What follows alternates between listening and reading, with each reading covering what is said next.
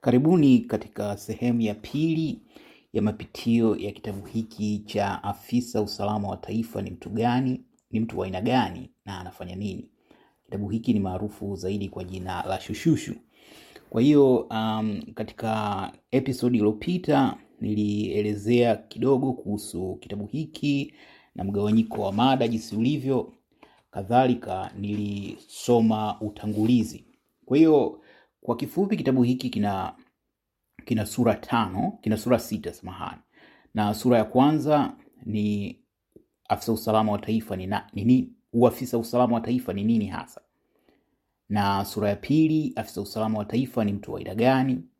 Sura ya tatu, afisa usalama wa taifa anapatikanaje.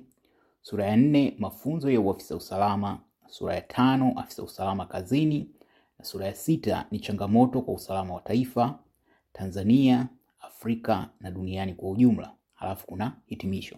Kwa hiyo katika episodi iliyopita nilifanya kusoma utangulizi, na episodi hiyo ipo hapa kwenye chaneli yangu ya YouTube na unaweza ukaipitia um, ili usiachwe, kwa sababu hatua nitakayokuwa ninasoma leo inategemea pia hatua iliyotangulia. Kwa hiyo nadhani kuwa katika nafasi nzuri ya kwenda vizuri, yani ya kuambatana vizuri, itakuwa ni vema ukapitia kwanza uh, hatua iliyopita kisha ukaja kwenye hatua hii inayoongelea leo.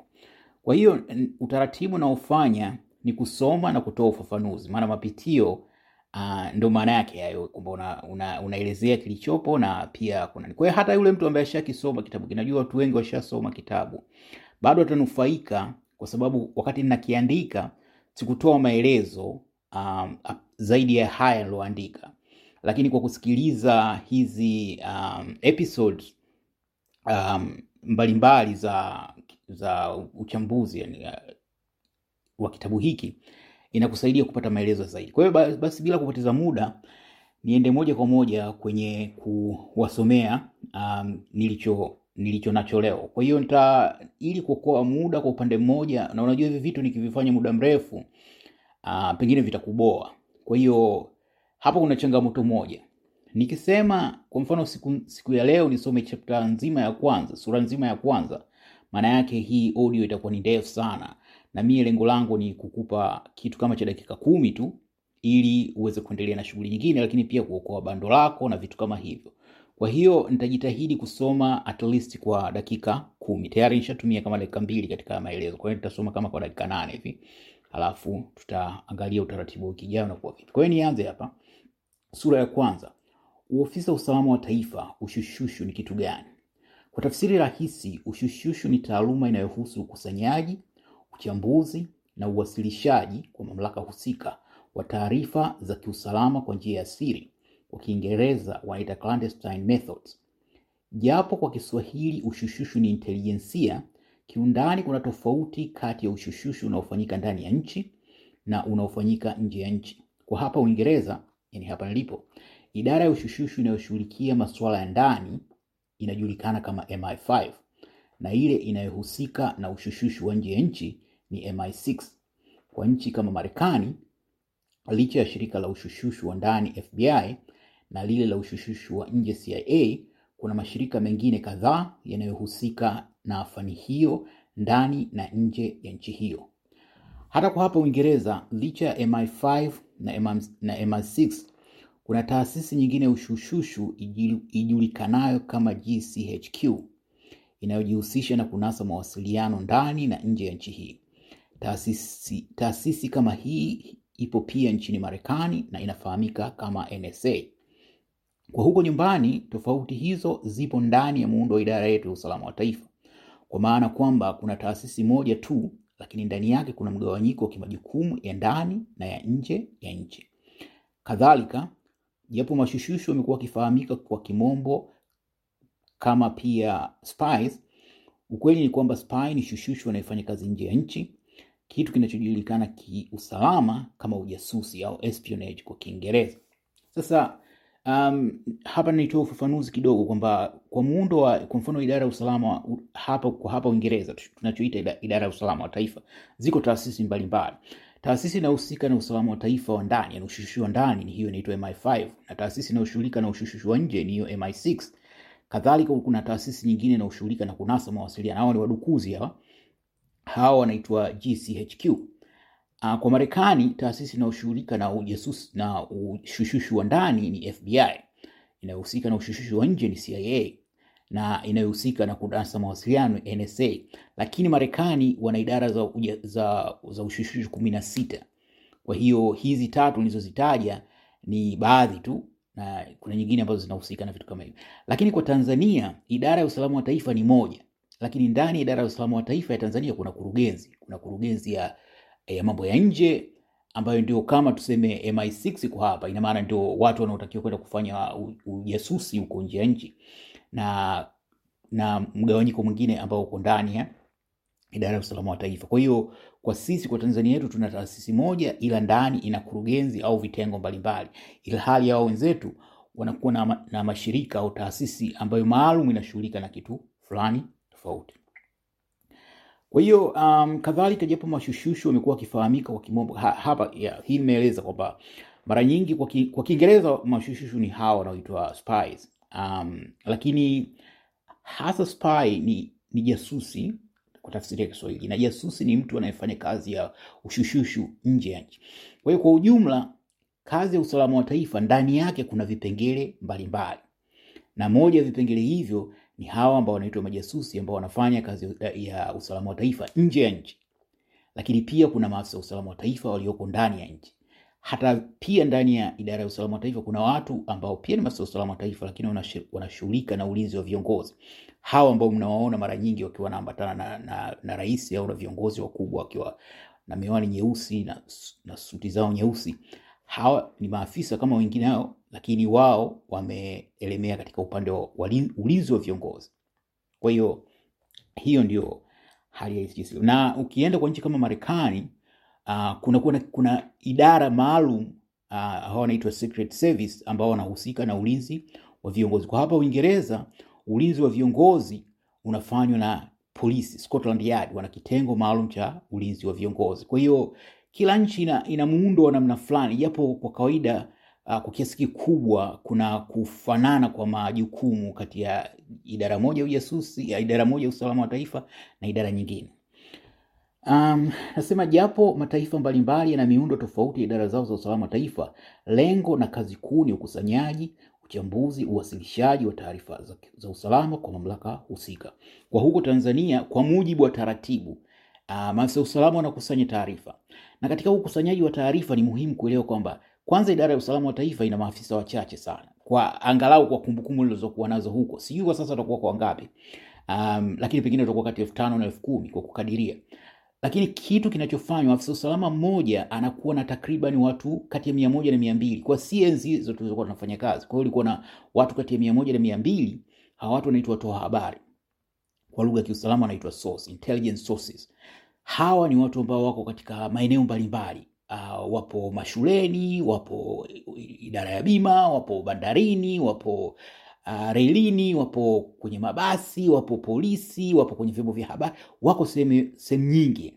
Kwa hiyo afisa usalama mmoja anakusanya taarifa kupitia kwa hawa watoa habari.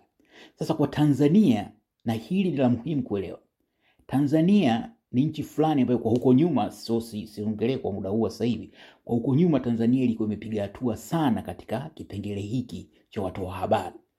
Enzi ya Mwalimu Nyerere, mnakumbuka, kwa wanaokumbuka huko nyuma, kulikuwa na watu wanaitwa waokota visoda, wanahesabu wana, wanahesabu visoda, kwa sababu kipindi hicho cha ujamaa ilikuwa mtu akitumia pesa kiasi fulani anaonekana kama ni bepari. Kwa hiyo idara ya usalama kipindi hicho ilikuwa inafuatilia, kama hii ajiwe sasa ya kufuatilia watu, sijui wanaandika nini mtandaoni. Asili ya mambo haya yametoka huko nyuma, kwa sababu kipindi cha Nyerere maafisa usalama walikuwa wanapita kwenye baa ku- ku- ku- kuhesabu sijui mtu amekunywa bia ngapi na vitu kama hivyo lakini kazi hii ilikuwa ikifanywa kwa ushirikiano na hawa watoa habari. Kwa hiyo idara ya usalama wa taifa kwa huko ilikuwa imejitahidi sana kupenyeza watu wengi. Kwa nini hili ni la muhimu? Ni muhimu kwa sababu inawezekana kabisa mtu wako karibu akawa anafanya kazi na usalama wa taifa, sio kama mwajiriwa, bali mtoa habari. Na hao watoa habari wanapewa mafunzo, kitu ambacho utakuja kukielewa, kukielewa kadri inavyosoma katika kitabu, kwa sababu kuna sehemu huko mbele nazungumzia kuhusu watoa habari wanapatikanaje na wanapewa mafunzo namna gani. Kwa hiyo mara nyingi kwa nchi za Afrika ikiwa ni pamoja na Tanzania idara ya usalama wa taifa inakuwa kubwa sana kutokana na uwepo wa hawa watoa habari. Kwa hiyo hawa watoa habari ndio wamepenyezwa kwenye vyama vya siasa, ndio hao mapandikizi wengine uh, wamepandikizwa sehemu mbalimbali, yani hawa watu wapo na ni watu ambao uh, pengine mtu nitaelezea kwa kirefu jinsi gani wanavyopatikana na pengine inaweza kufungua macho kumshtukia labda mtu fulani, bwana, wewe, jamaa nahisi kama atakuwa labda yuko mtu wa kitengo na kumbe ni mtoa habari. Kwa hiyo hapa nasema kwa minajili ya kitabu hiki nitazungumzia zaidi mazingira ya huko nyumbani.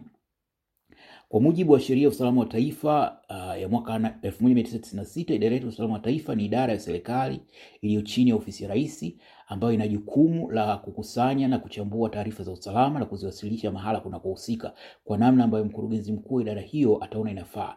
Kimsingi, mkuu halisi wa idara ya usalama wa taifa ni rais mwenyewe. Kwa lugha ya kiusalama anafahamika kama sponsor. Wakuu wa idara ya usalama wa taifa hufahamika kama spy masters. Kwa hiyo hawa spy masters ni watu ambao wamewahi kuwa wakuu, watu ambao ni wakuu wa idara ya usalama wa taifa kwa sasa au waliopita. Kwa hiyo ukikutana na ile neno mtandaoni kwa mfano au kwenye kwenye I mean, kwenye internet kuhusu spy masters, spy masters ni watu ni waliowahi kuwa wakuu au mpaka muda huu ni wakuu wa idara ya usalama wa taifa.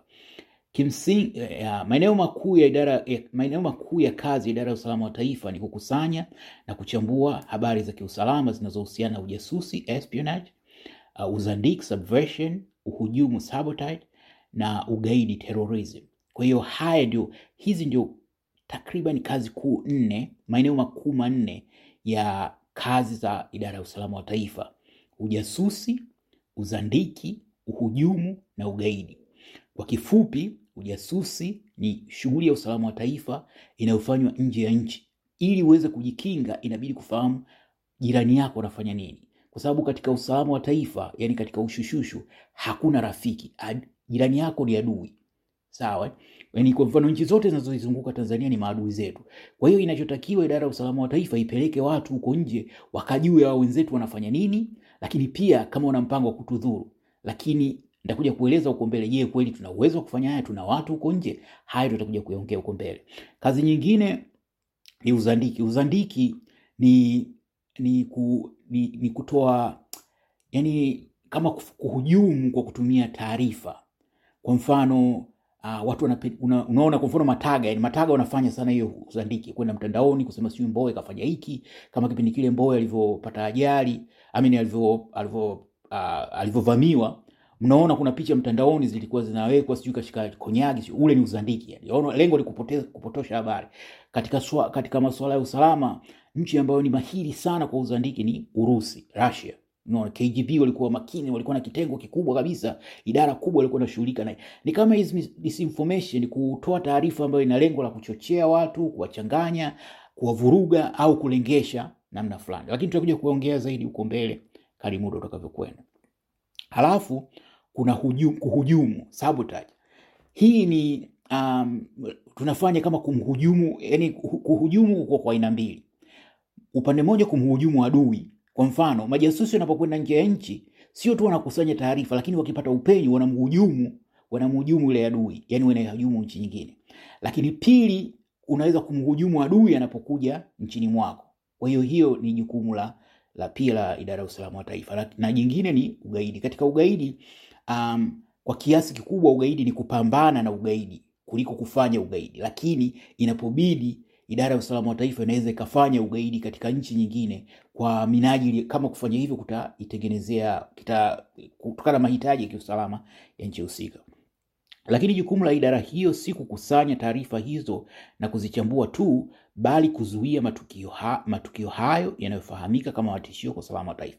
Kwa hiyo hiyo espionage, subversion, uh, sabotage na terrorism kwa maana ya ujasusi, uzandiki, uhujumu na ugaidi kwa lugha ya kiusalama wa taifa, haya yanaitwa kama matishio ya usalama wa taifa, na ndio hasa mkazo wa taasisi kama idara ya usalama wa taifa. Kwa bahati mbaya, nadhani mnajua idara yetu kipaumbele chake kiko wapi. Sasa katika huu haya machache nilokueleza, unaweza mwenyewe ukapima hivi kweli hawa jamaa kweli wanaelekeza nguvu katika masuala hayo au wako wanaelekeza kwingine. Sasa muda hapa unakimbia kidogo, basi nimalizie nadhani kwa kipengele hiki kimoja kwamba kuna umuhimu wa kueleza maana halisi ya maneno hayo manne. Ujasusi ni kitendo cha idara ya usalama wa taifa wa nchi moja kusanya taarifa za za kiusalama kutoka nchi nyingine, wakati kimsingi ujasusi kwa asili yake ulihusisha taarifa za kiusalama kati ya nchi, ya nchi na nchi hususan masuala ya usalama na kijeshi. Mazingira ya hivi sasa yamebadilika kwa kiasi fulani, hususan katika mataifa yaliyoendelea ambapo ujasusi sasa wahusia pia utafutaji wa taarifa za kiteknolojia za mawasiliano, utafiti wa kisayansi, usafiri wa anga, ulinzi, elektroniki na maeneo mengine. Hii ina, imepelekea walengwa wa ujasusi kuwa zaidi ya nchi na au serikali na za kigeni pekee, bali pia hata taasisi nyingine za kigeni. Kwa hiyo hapa nilikuwa natolea tu ufafanuzi hivyo vipengele vinne nilivyokuwa nimevielezea kwamba kimsingi huko nyuma ujasusi au shushushu kwa ujumla ulikuwa ukihusisha nchi na nchi, lakini dunia imebadilika sasa hivi. Kwa mfano, kuna uh, swala la udukuzi limekuwa lime, limeingiliana na masuala ya usalama wa taifa. Kwa hiyo utakuta nchi kama China uh, nchi kama Russia zimekuwa mahiri sana katika kuwekeza kwenye majasusi wake wanahusika na hivi, na hili ni muhimu kulielewa, kwa sababu wakati sia wazembe wetu wa idara ya usalama wa taifa vipaumbele vyao wako katika kuhujumu uchaguzi, wenzao wanawekeza katika kuelewa teknolojia, teknolojia za kesho, teknolojia za kesho kutwa. Lakini bahati mbaya hawa wenzetu wameelekeza mbele zaidi siasa kulikoni uelewa. Nchi kama katika majirani zetu, moja ya nchi ambayo inafanya vizuri sana katika teknolojia na idara ya usalama iko mbali sana katika teknolojia ni Rwanda, kwa sababu Rwanda una ushirikiano na Waisraeli. So Waisraeli wamewekeza vya kutosha Rwanda. Kwa hiyo Rwanda wana, wana teknolojia ya hali ya juu katika mambo ya usalama wa taifa, wanatumia drones na vitu kama hivyo. Nchi nyingine ambayo inafanya vizuri sana kwenye usalama wa taifa katika teknolojia ni Kenya kwa sababu Kenya ni moja Kenya pamoja na Nigeria na Afrika Kusini ni nchi ambazo zimepiga hatua sana katika masuala ya teknolojia na wameinvesti vya kutosha katika idara yao ya usalama wa taifa. Sasa mimi nadhani kwa leo niishie hapa, kwa sababu kama lengo langu lilikuwa ni kufanya dakika kumi tu, lakini sasa nimefikia dakika kumi na sita. Labda niongeze dakika nne ili mpaka nifikishe dakika ishirini. Um, nadhani sitakuwa nimewachosha sana, lakini kama ni vitu kama material ni mazuri, nadhani hakutokuwa na kuchoka. Kwa hiyo naendelea kusema kwa moja, sifa kuu ya masuala ya ujasusi ni kwamba hakuna urafiki. Hii nimeielezea huko mwanzoni kwamba kati ya nchi na nchi um, uh, hakuna rafiki uh, katika usalama wa taifa, kila nchi ni adui na Uh, na mtu ambaye unaweza kumwangalia kama na hii ndio tulikuwa tunasema kuhusu jiwe na nchi moja jirani hapo, ambapo wamekuwa akiangalia sio akipewa msaada akidhani urafiki. Na kama hivi katika shughuli zinazofanywa na idara ya usalama wa taifa sasa hivi, kutokana na kwamba hao mataga wengi hawana akili, hawana uwezo, kwa hiyo shughuli zimekuwa na Kiingereza wanasema ku outsource. Ku outsource ni kumkabidhi mtu mwingine kazi. Yani kwa mfano umepewa kazi ya kuchimba kisima, unaenda kumkodi mtu aje kufanya kazi ya kuchimba kisima. Sasa kwa sababu wazembe hawajui kazi, ndio wana, wana, wana outsource hizo hayo majukumu, wanawapa Wanyarwanda, wanawapa sijui uh, Waisraeli, sijui wanawapa sijui watu gani kutoka huko nje ili wawafanyie kazi. Sasa haya na madhara, kwa sababu yule unayempa ni adui yako. Ni kama unampa mtu mzinzi uh, unamkabidhi mkeo amtunze. Kwa unajua nini kitakachotokea katika hiyo. Ndio hilo linalotokea katika, katika hali hii ya usalama wa taifa wetu tuliokuwa nao. Kwa hiyo mimi nadhani kwa sasa um, pengine ni uh, nimalizie kwa kutanabaisha maeneo kadhaa hapa ya, ya, ya ujasusi ambapo nasema majasusi kama walivyo katika kama walivyo mashushushu yani kama, kama sehemu ya ushushushu hutumia njia mbalimbali za kukusanya taarifa za kiusalama. Vyanzo vikuu vya taarifa hizo ni pamoja na kile kinachofahamika kama open sources. Uh, kwa kifupi ni OSINT. Hii ni open source intelligence, yani vyanzo vya wazi kama vile magazeti, internet, maktaba na kadhalika. Kama ukiangalia kwenye akaunti yangu ya Twitter, mara nyingi wanaandika tools na huwa natumia hashtag alama ya reli inaandikwa OSINT. Hiyo ni open source intelligence. Uh, hii ni, ni ambayo unaweza ukaifanya wewe kwa sababu ni taarifa ambazo ziko wazi. Kwa hiyo ukusanyaji wa, taarifa kwa njia hii kwa kweli mara nyingi uko rahisi, lakini pia kuna ukusanyaji wa mawasiliano kwa njia ya mawasiliano inaitwa communication intelligence uh, kwa kifupi ni COMINT. Uh, pia kuna nyingine ya kutumia signal ya kutumia kunasa alama uh, hii inafahamika kama signal intelligence or SIGINT, na pia kuwas, kunasa mawasiliano ya kielektroniki hii inafahamika kama ELINT, yani electronic intelligence. Pia kuna ukusanyaji wa taarifa kwa kutumia uh, taswira ambayo hii mara nyingi wanatumia drones. Hii inaitwa imagery intelligence au IMINT, na kuna intelligence inayofanyika kwa kutumia uh, masuala ya fedha kwa kutumia taasisi za fedha, financial intelligence or finance. Uh, finance. Um, pia kuna uh, ukusanyaji wa taarifa kwa kutumia binadamu. Hii ndio njia kuu ya ukusanyaji wa taarifa, ndio njia inayotegemewa sana. Yaani acha na teknolojia, sio Wamarekani, sio Waingereza, sio Waisraeli. Chanzo kikuu cha upatikanaji wa taarifa za, za, kiusalama ni binadamu. Kwa hii inaitwa human intelligence au human. Um, kwa hiyo pamoja na wanasema pamoja na maendeleo makubwa ya sayansi na teknolojia hususani katika idara za usalama za taifa za, idara za usalama wa taifa za nchi zilizoendelea, bado utegemezi wa binadamu umekuwa mkubwa, na hata pale teknolojia inapofanya kazi kubwa, bado binadamu ana nafasi muhimu, kwa mfano kuongoza teknolojia hiyo na kufanyia kazi kile kinachopatikana kwa kutumia teknolojia husika. Kwa hiyo kwa kiasi kikubwa binadamu ana nafasi muhimu sana katika masuala ya intelijensia. Basi mimi kwa leo naomba niishie hapa, nishafikisha dakika ishirini. Naomba nisiwamalizie bando lenu, basi tukutane tena katika segment ijayo. Um, kama kuna maswali, kuna comment au kuna uh, kunikosoa, kuna kitu chochote, basi unaweza kuanishtua aidha kupitia kwa mitandao ya kijamii au kucomment hapa kwenye akaunti yetu, na kama huja subscribe, huja subscribe basi fanya hivyo ili usipitwe na hivi vitu, maana kila anapoweka video mpya wale subscribe wanatumia notification. Kwa hiyo nawe unaweza ukajiunga na kufanya hivyo. Basi nikutakia Jumapili njema, tutakutana tena katika episodi ijayo. Um, nadhani itakuwa kwenye weekend ijayo. Okay, asanteni sana na kwaherini.